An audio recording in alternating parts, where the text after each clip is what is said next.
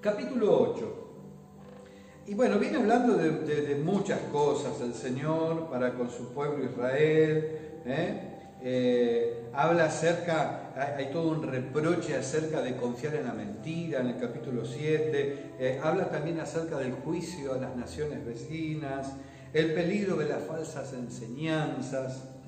Y a mí me impactó cuando en el capítulo 8, verso 6, y dice de esta forma el texto, escuché y oí.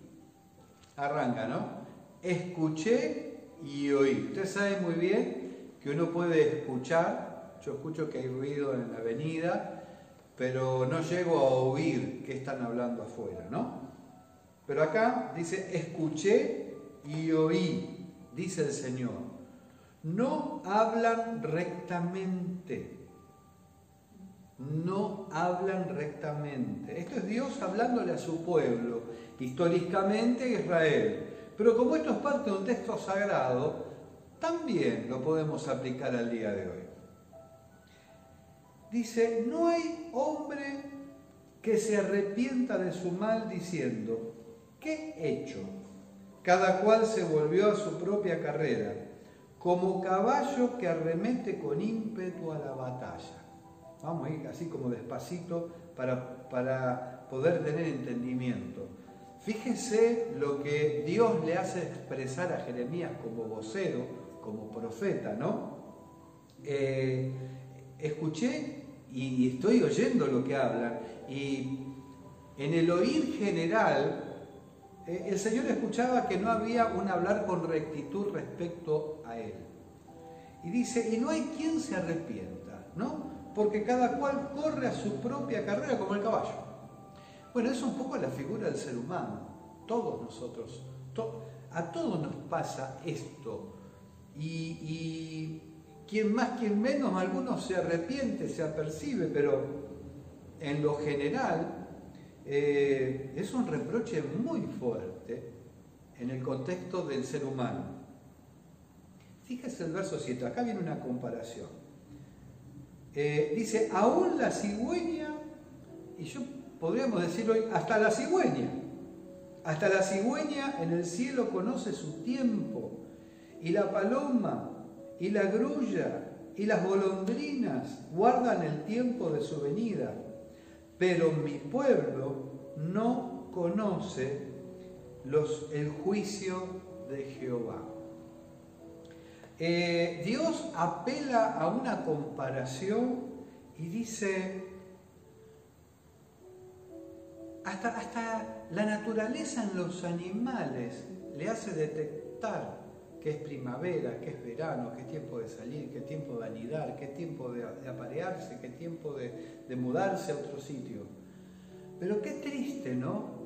Que el ser humano y bueno, mucho más en este caso el pueblo de Dios al que él se refería, porque el pueblo de Dios dotado con recursos divinos podía tener comprensión acerca de los tiempos, de las situaciones, de lo que se está viviendo y cuál es la decisión natural en lo espiritual, si se puede decir así. Sin embargo, el Señor ve la ceguera, la ceguera de su pueblo. Y yo estaba viendo, eh, por ejemplo, eh, el hecho de entender los tiempos es muy importante. En el primer eh, libro de Crónicas, capítulo 12, es muy conocido, los predicadores hemos predicado muchas veces, acerca de la tribu de Isaacar. Había una tribu en esos tiempos, era la tribu de Isaacar. Y dice que la tribu de Isaacar tenía una capacidad sobrenatural y era la de ser entendidos en los tiempos. Y dice la escritura en Crónicas, eh, capítulo 12, verso 32, dice que lo que los muchachos de la tribu de Isaacar decían, sus compañeros eran personas entendidas. Cuando había que tomar decisiones, a quién había que consultar, era la tribu de Isaacar, que eran personas que, no sé, se dedicarían a analizar situaciones, los tiempos. No hay mucho detalle al respecto cuando empezó el 2020, ¿se acuerdan? Eh, el, año de la visión. Bueno, porque el 20, ¿no? Porque la visión, lo que significa. Y Realmente el ser entendido en los tiempos es lo que te da la capacidad para también ver. O sea, vos no podés entender lo que no ves. O sea, entendés el tiempo porque estás viendo lo que acontece. Lo ves en el presente, ves hacia el pasado para ver cómo aconteció ayer y también Dios te da la capacidad de ver ¿no? lo, que es por venir. Para eso hay que tener una capacidad, como los hijos de Isaac. También dice que en el segundo libro de Crónicas, el rey Usías, el rey Usías dice que le fue bien y fue prosperado en los tiempos de un muchacho llamado Zacarías, un hombre de Dios que era entendido en visiones de Dios. Qué importante que es entender los tiempos. En Jeremías nos decía que su pueblo no, no tuvo la capacidad de usar el discernimiento para entender los tiempos. ¿Qué tiempos estos? ¿Qué tiempos son los que vivimos? ¿Qué tiempos son los que se avecinan? ¿No es cierto? ¿Qué tiempo? ¿Qué es lo que viene para el futuro? Vamos a ir un poquito más adelante en el libro de, Juan. En el libro de Juan, capítulo número 4, vamos a ver también. Lo encontramos al maestro ahí.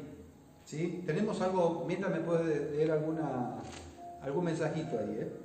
Eh, no, los hermanos se van conectando. Eh, entró Dominga, hermana Dominga, también está Silvio. Está viendo. Vamos. Está viendo Leti.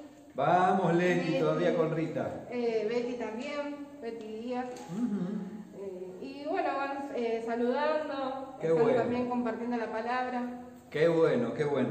Bueno, en el capítulo número 4 del libro de, de, Juan, de Juan, encontramos a Jesús evangelizando. Ahí está evangelizando, llevando las buenas nuevas, se acerca una mujer con un cántaro de agua, conocida como la mujer samaritana, y él le predica y ella va, da testimonios, y los discípulos empezaron a decir, ¿quién? ¿a quién le habla? ¿Qué es lo que está haciendo? No entendían, ¿qué es lo que, qué hace Jesús hablando con esta mujer samaritana? Siempre nosotros sin entender, ¿no? Siempre, ¿qué va a hacer? Menos mal que Dios tiene misericordia de nosotros. Y los discípulos no entendían. Y él les dice, yo tengo una comida que comer que ustedes no saben. Yo tengo que hacer la voluntad de mi Padre. Y todo un diálogo que él tiene, capítulo 4, eh, fíjense el verso 33, voy a, no voy a leer todo, ¿no? Eh, o se los leo todos, se los leo. Vamos a leer del 27. Igual haga como quiera, ¿no? Dice el capítulo 4, verso 27. En esto vinieron sus discípulos y se maravillaban de que hablaba con una mujer. Sin embargo, ninguno dijo, ¿no? Eh, ¿Qué preguntas o qué hablas con ella? Nadie se atrevió. Veo que nosotros cuestionamos y nos preguntamos tantas cosas que ni nos animamos a expresar. Entonces la mujer dejó su cántaro, ¿no?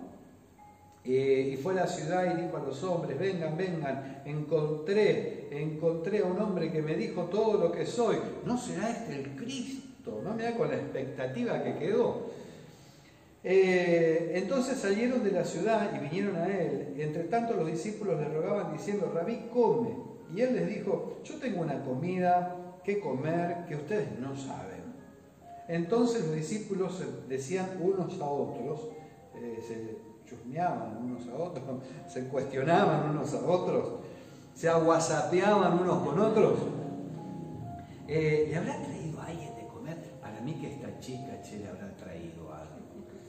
¿Qué le habrá traído la mujer esa que está aquí? Que sospecha esto algo tan raro. Jesús le dijo, mi comida es que haga la voluntad del que me envió y que acabe su obra. O sea, si ustedes están preguntando qué es lo que estoy haciendo, estoy terminando la tarea.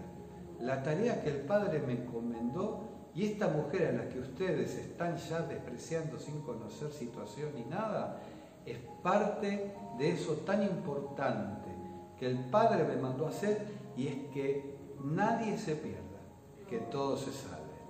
El tiempo corto que Jesús tenía era aprovecharlo y cada circunstancia era una buena oportunidad para hablar con esta mujer que trajo un gran avivamiento en toda la ciudad. Verso 35, y ahí vamos a ir a la cuestión. Y Jesús le dice, ¿no dicen ustedes, aún faltan cuatro meses para que llegue la ciega? He aquí yo les digo, alcen sus ojos y miren los campos, porque ya están blancos para la ciega. Lo que el, Señor le dice acá, eh, pone como una, una comparación con el sembrado y le dice, usted dice, eh, falta, eh, falta todavía, estamos en, eh, junio, faltan seis meses, para, faltan, y de golpe te llegó fin de año. Y viste, vos decís, ah, faltan cinco meses. ¿No? Tenés que renovar el contrato de alquiler, faltan todavía, faltan como ocho meses. Y de repente te, te cayó, ¿no? Entonces el Señor le dice, ustedes dicen, faltan cuatro meses para la pero yo en cuanto a lo mío le voy a decir, el tiempo ya. El tiempo es ahora. El tiempo es hoy. ¿Qué podríamos decir entre otras cosas? Es que, ¿qué tiempos son estos?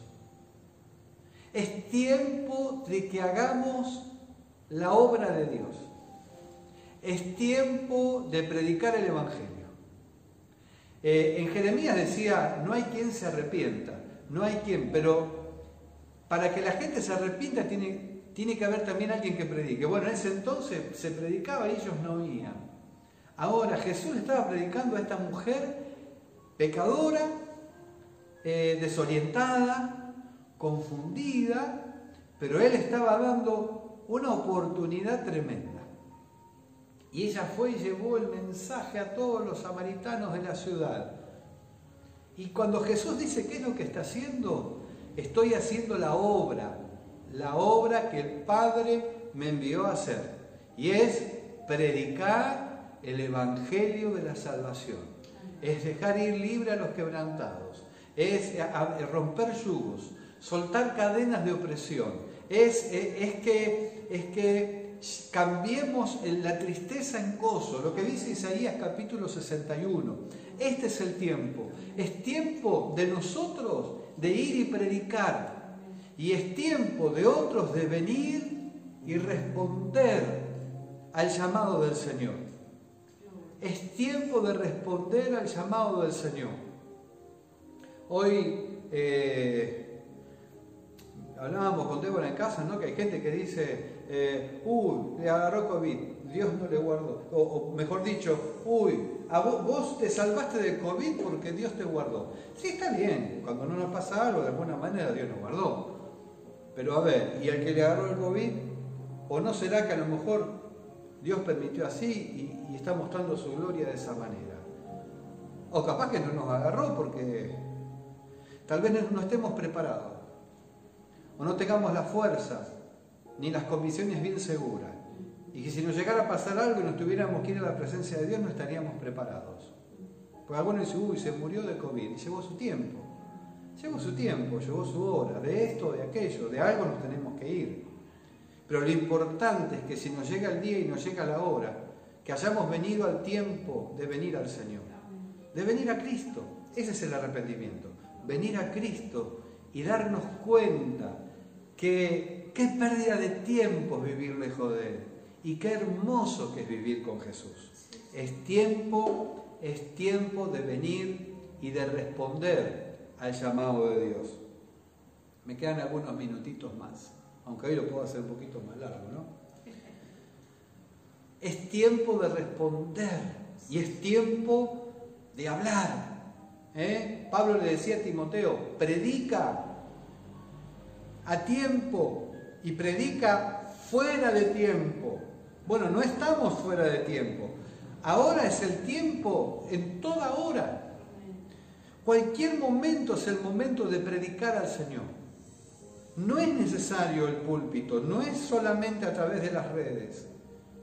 En las calles, en el colectivo, donde tengas la oportunidad. Ese es el tiempo perfecto de Dios para abrir la boca y predicar el Evangelio de la salvación. El tiempo es hoy.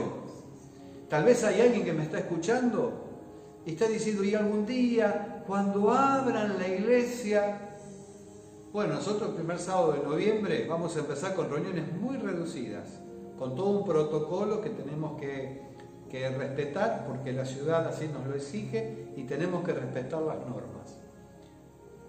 Pero si te llega la hora antes de que venga ese día de la reunión,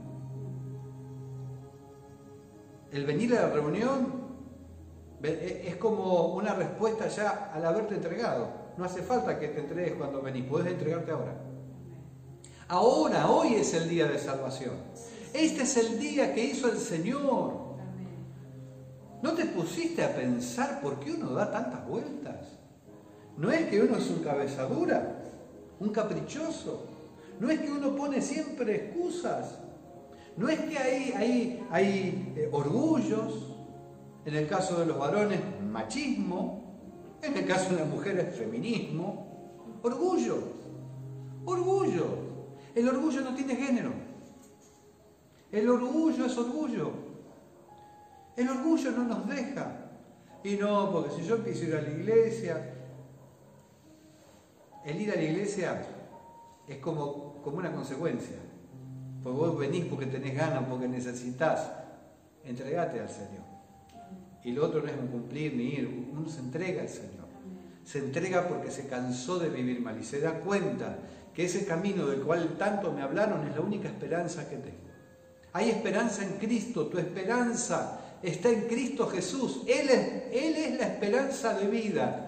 Él es la esperanza de vida. Él es el camino. Él es la verdad. Él es la vida. Y nadie viene al Padre si no es por Él. No te ofendas. A veces los abuelos con tanto cariño nos han enseñado tantas cosas. Yo tengo mis abuelos, mi, abuelo era monaguillo en España, en Castilla la Vieja. Mi otra parte son todos de familia italiana, eh, con una, religión y una fe. Y a veces los abuelos nos han enseñado cada cosa, los abuelos y nuestros padres.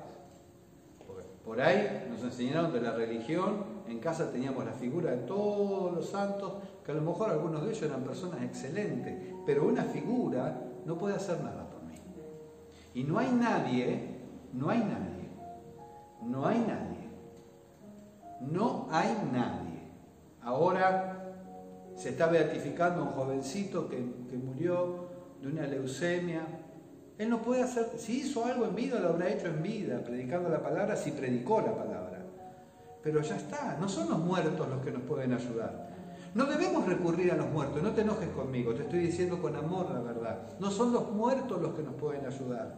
Es alguien que, que haya pasado la barrera. ¿Y sabes quién es el que pasó la barrera? Es Cristo. No tenés que recurrir a un espiritista para que te baje a, toda la familia, a la abuela, no hacen falta. Yo estuve ahí, yo estuve ahí. Nada bueno me pasó.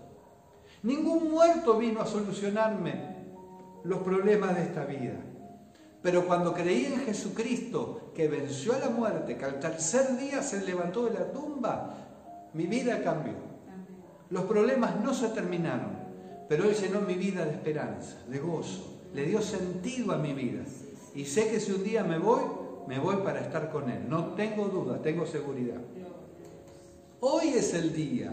Deja la tradición. Deja la tradición. O son, los, o son los compromisos sociales, tradicionales o familiares que te tienen atado al mundo. ¿Qué va a decir tu familia? ¿Qué van a decir tus amigos? ¿Qué van a decir tus parientes? Ni tu familia, ni tus amigos, ni tus parientes te dieron la felicidad que vos estás necesitando.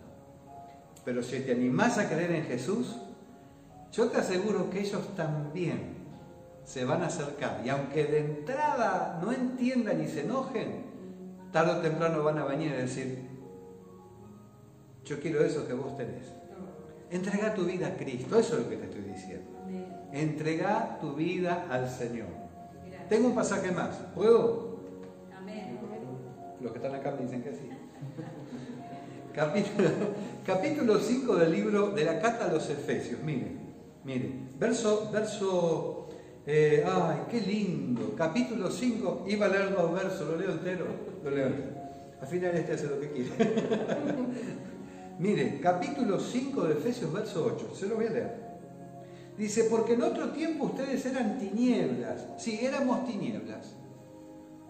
Porque no entendíamos nada. No es que hoy entendamos todo. Pero la verdad andábamos a tientas en la vida. Ahora ustedes son luz en el Señor. Esto va para los creyentes. Anden como hijos de luz. Que se noten. Eh, no hay que solo parecer. Tenemos que ser. Entonces dice, ¿no? Eh, eh, porque el fruto del Espíritu es bondad, justicia y verdad. En esa onda tenemos que estar nosotros. Comprobando lo que es agradable al Señor. ¿Te das cuenta dónde va a entender los tiempos? Para el que está lejos es tiempo de arrepentirse. Para el que está cerca, este es el tiempo. Comprobando cuál es lo agradable al Señor y no participen en las obras infructuosas, o sea, que no dan fruto de las tinieblas, sino más bien reprendan las obras de las tinieblas. Un llamado al creyente a no, a no practicar las obras de las tinieblas. ¿Me estás entendiendo? ¿Vas a volver para atrás?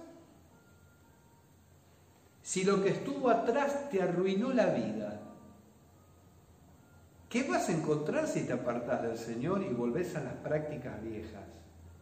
¿Vas a solucionar algo con lo que te estropeó la vida antes? Porque es vergonzoso aún hablar de lo que ellos hacen en secreto. Bueno, ellos, los que están en el reino de las tinieblas. Hay cosas que son terribles, ¿no? Eh, mas todas las cosas cuando son puestas en evidencia por la luz son hechas manifiestas, porque la luz lo manifiesta todo. Y verso 14, este y acá vamos a parar. Por lo cual dice, despiértate, tú que duermes, levántate de los muertos y te alumbrará Cristo. ¿Cómo vas a entender o ver si está todo oscuro? Pero cuando Cristo te ilumina, cuando Cristo te abre los ojos, levántate, ven a la presencia, vuelve al Señor, al creyente, vuelve a estar en comunión con Él. Y miren, y miren, y miren, entonces, con diligencia, cómo van a andar. No como los necios sino como los sabios. O sea, ¿cómo van a andar? Como los que entienden, como los que saben qué onda, sabemos qué onda, sabemos qué pasa. Entonces, como eso tenemos que andar, como sabios. no como los que no entienden, no como las otras personas que tristemente y con mucho dolor se golpean una y otra vez y una y otra vez y, y están necesitando conocer a luz de Cristo. El que la conoce no puede estar así. Dice, miren cómo andan, aprovechando bien el tiempo, porque los días son malos. Junto a mis papelitos que tengo acá, me llené de papelitos con Este es el tiempo. Sí, Señor. Nuestro tiempo es hoy y tiempos de ser protagonista. La iglesia de Cristo no puede estar más jugando al Evangelio o a la religión. Tenemos que tener compromiso con Dios. Tenemos que estar comprometidos con todo. Verdaderamente comprometidos con Dios. Y tomar una decisión entre vivir como necios o vivir como sabios. Vivir en tinieblas o dejar que la luz de Cristo nos alumbre. Orá con nosotros si hoy querés acercarte y te estás reconciliando con Dios, tomás una decisión, Decí con nosotros, Señor Jesús. Señor Jesús. En esta tarde. En esta tarde. Estamos creyendo. Estamos creyendo. Que algo bueno. Que algo bueno. Que algo nuevo. Y algo nuevo. Que algo grande. Y algo grande. Tienes para nosotros. Tienes para nosotros. Pero lejos tuyo. Pero lejos tuyo. No vamos a ver. No vamos a ver. No vamos a entender. No vamos a entender. Queremos ser como los hijos de Isaac. Queremos ser como los hijos Entendidos. De Entendidos en los tiempos. En los tiempos. Como Zacarías. Como Zacarías. Entendidos. En visiones de Dios. Visiones de Dios. Señor, Señor perdona, perdona nuestros pecados, nuestros pecados nuestras faltas, nuestras faltas, nuestra terquedad. nuestra terquedad. Recíbenos. Recíbenos, Señor. Señor Jesús, Señor Jesús, me levanto, me levanto de entre los muertos, de entre los muertos por la fe en tu palabra por la fe en tu palabra y sé que tendré la luz, y sé que tendré la luz de la vida. la luz de la Gracias vida. Jesús. Gracias Jesús. Amén Amén. y amén. Y amén.